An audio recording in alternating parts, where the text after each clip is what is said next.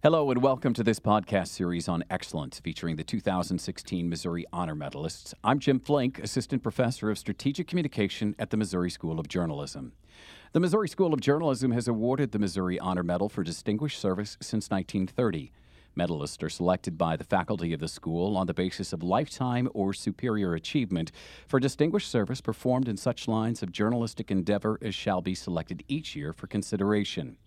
Past recipients include Tom Brokaw, Christiane Amanpour, Sir Winston Churchill, Gloria Steinem, Deborah Howell, David Granger, and Gordon Parks, among others.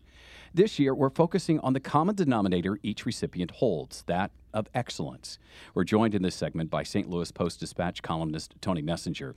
Tony was born in Littleton, Colorado, attended the University of Loyola Chicago. While living in Chicago, he was inspired by Chicago Tribune columnist Mike Royko.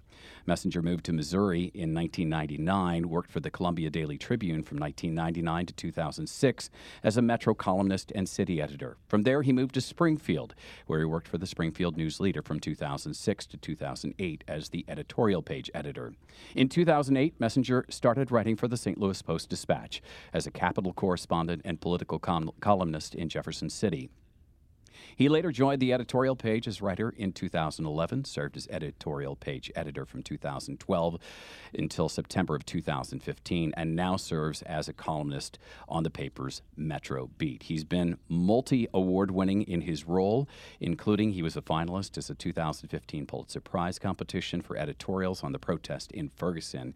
Tony, thanks so much for joining us. Really appreciate having you. Thanks for having me, Jim. Good to be here. So let's let's talk a little bit about excellence in journalism. Certainly, uh, the field changing a lot, especially in the uh, in the traditional, shall we say, newspaper landscape. Um, let's talk about sort of the qualities that you perceive as defining excellence in content now in the newspaper spectrum.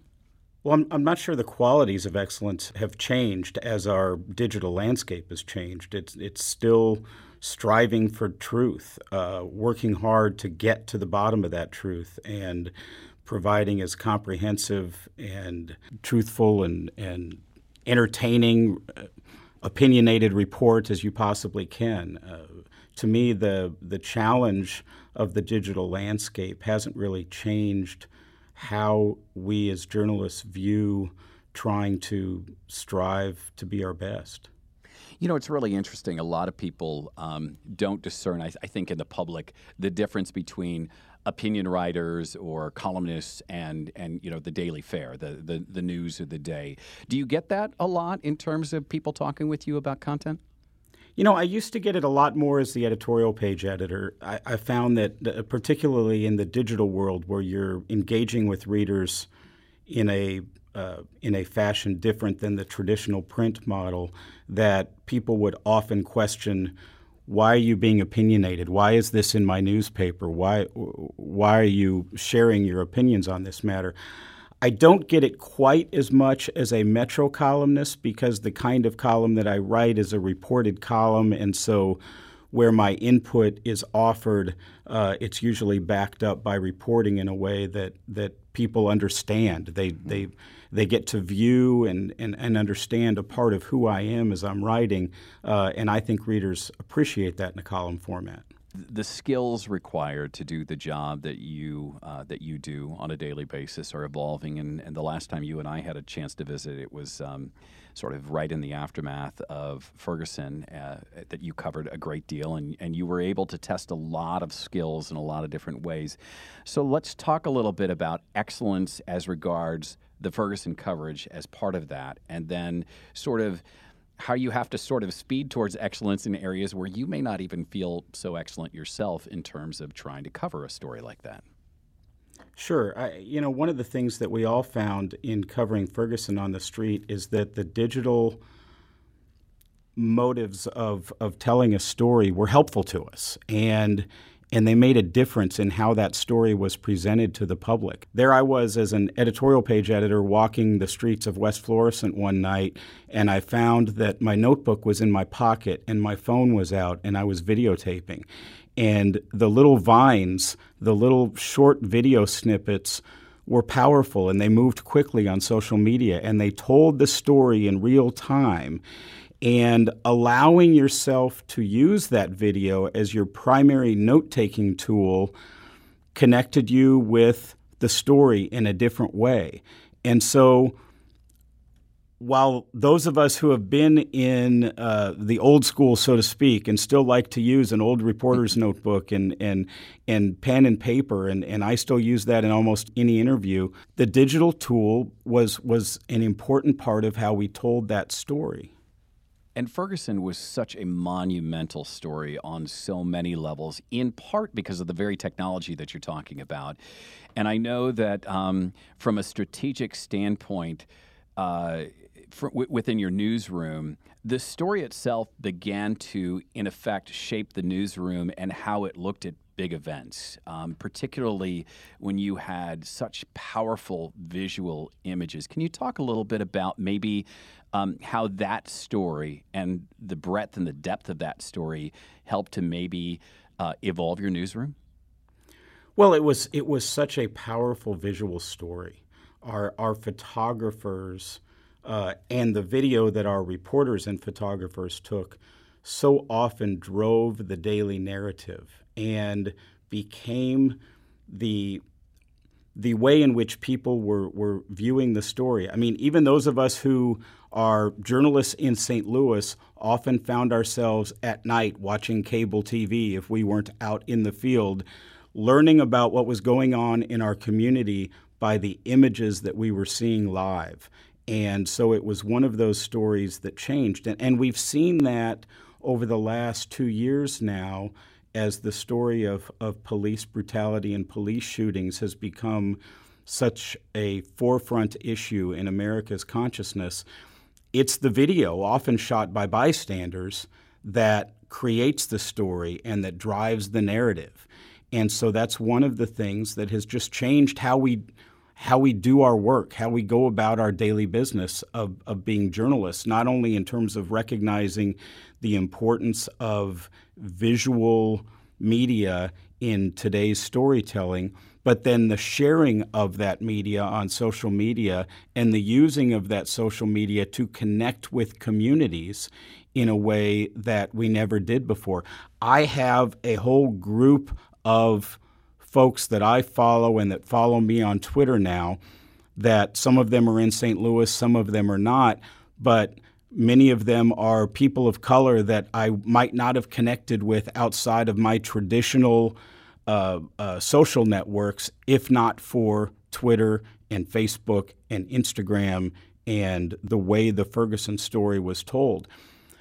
While some of us who are sort of old school originally pushed back on the idea of social media, that's one of those areas that I think we have to understand if we're going to be excellent in our field that there's an opportunity there to use social media to connect to communities that otherwise are sometimes underrepresented in the newspaper world. Well, and maybe to take that one step further, because I do hear people say, because of the ephemeral nature of um, of social media, and also because of the engagement numbers that tend to go along with visual and video content, that that maybe they lament the fact that long form journalism might be suffering. And and I always kind of caution against that and say, no, really good content resonates. Do you find that to be the case? Oh, I find that to be true, and and I track my work on social media using the various analytic tools, which of my work resonates both in social media and then using social media brings people back to our website.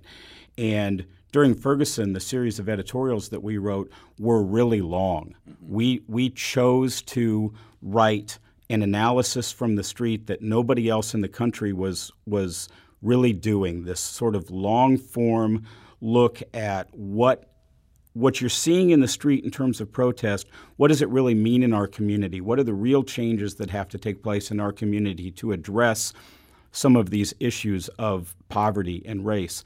And we chose to do that in long form editorials, 1,000 word editorials, 1,200 word editorials. And those pieces and the columns that I continue to write on that topic, that are often seven to 800 to 900 words, do incredibly well when you're sharing them in a social media context to a community that really wants to eat up that sort of content. And so I would push back on that. I think actually the social media world opens up long form journalism to a bigger audience often than you're going to get just in the print.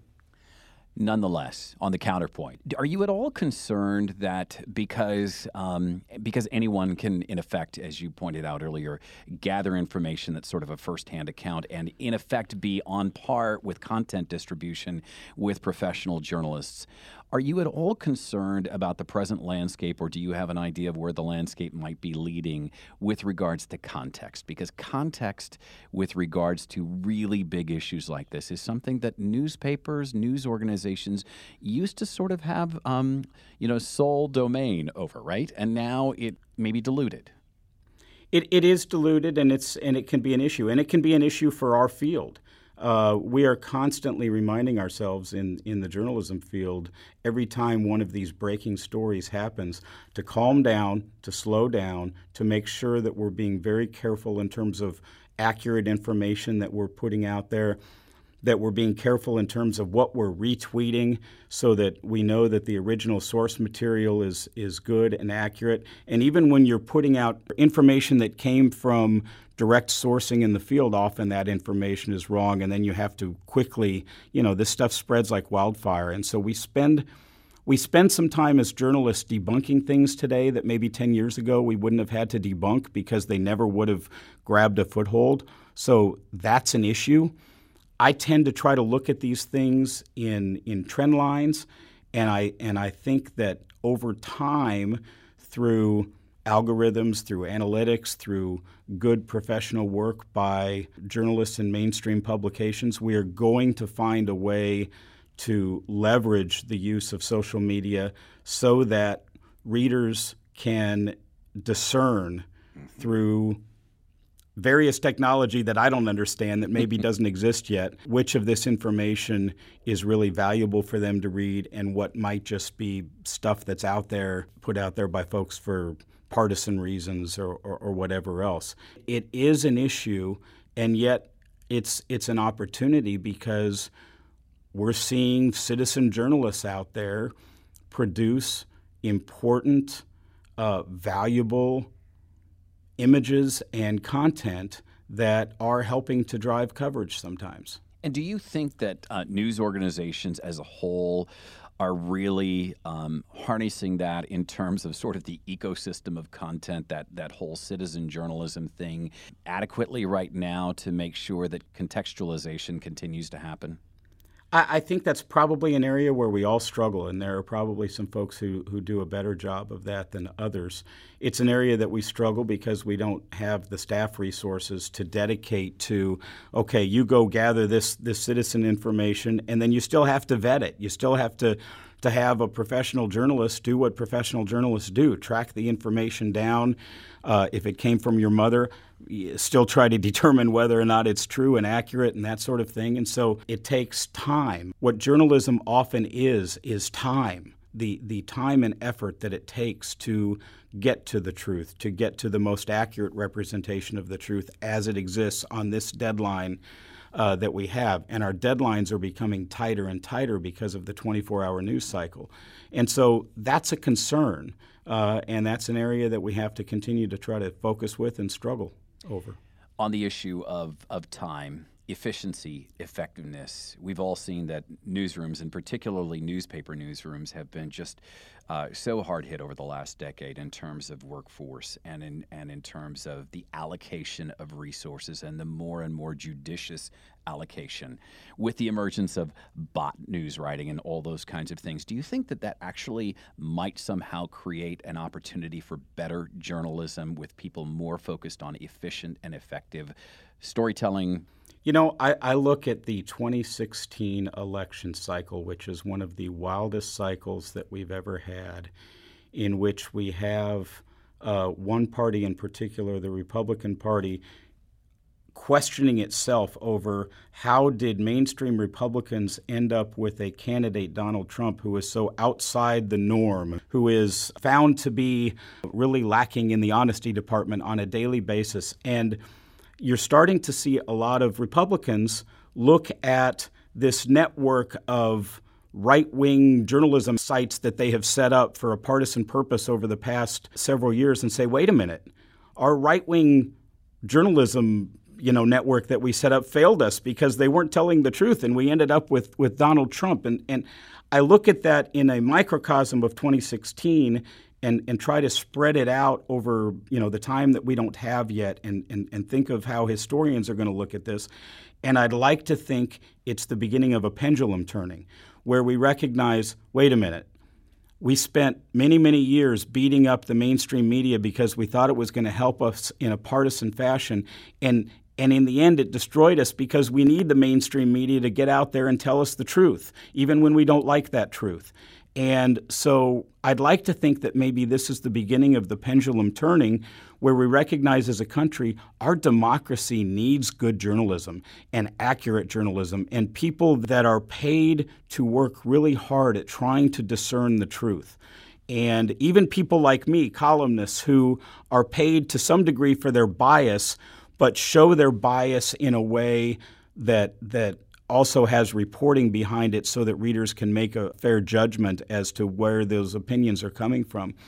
I'd like to think that maybe 2016 is that year where the pendulum turns back and we recognize as a nation how valuable uh, daily journalism is, and hopefully we find a way to reinvest in these pillars of democracy. I've been, I've been musing over this myself that uh, bureaucratic things like the Fairness Doctrine, which you'll remember, but a lot of people today don't even understand what that was, which was diluted um, in the 80s and the 90s and then pretty much done away with. Th- those kinds of bureaucratic checks and balances sometimes are valuable in, in terms of the overall sort of macro impact of media on society. Well, it's interesting that the fairness doctrine story took a took a different turn again this year. To go back to this strange political year we have, a few weeks ago we had uh, those on the right of the political spectrum really angry with Facebook because they thought I don't think it was accurate, but they thought based on some initial news reports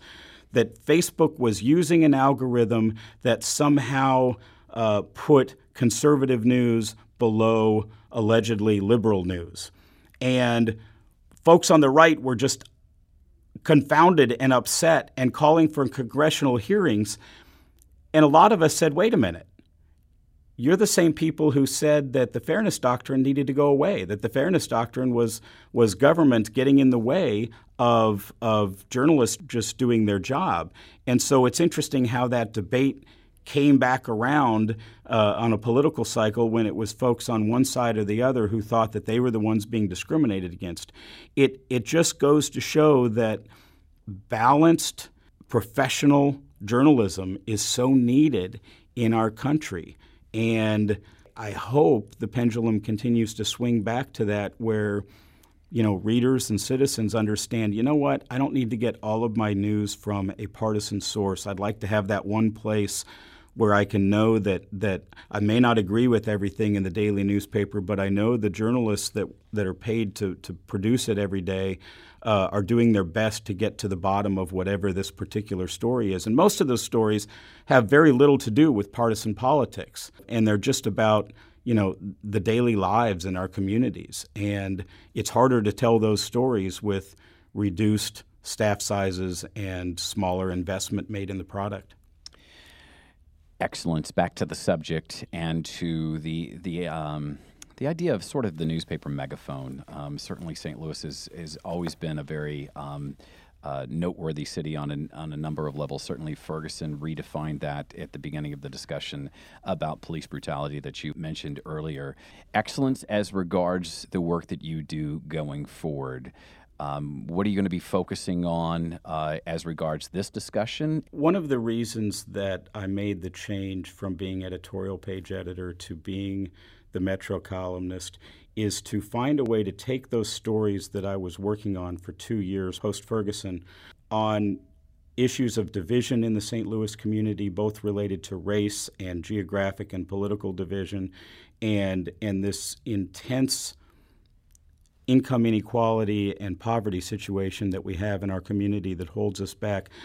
I wanted to take the, the editorial issues that I was writing about at sort of a 60,000 foot level and bring them down to earth. And I spend a lot of time now walking communities in St. Louis, north, south, west, uh, across the river in Illinois, and meeting real people who are dealing with these issues on a daily basis and trying to tell their stories in a way that helps move the ball forward so that we as a community can get over some of those root causes of the division that, that, that just brewed up into the street in, in Ferguson. And they're about so much more than police brutality. And so that's one of the things that I'm trying to focus on as a, as a columnist. And the way to bring those stories to light and to take them from a theoretical to a practical is to just find those those real folks who live in the community, who live in the Greater Ville, who live in Cool Valley, who live down in Gravois Park, who are dealing with these sorts of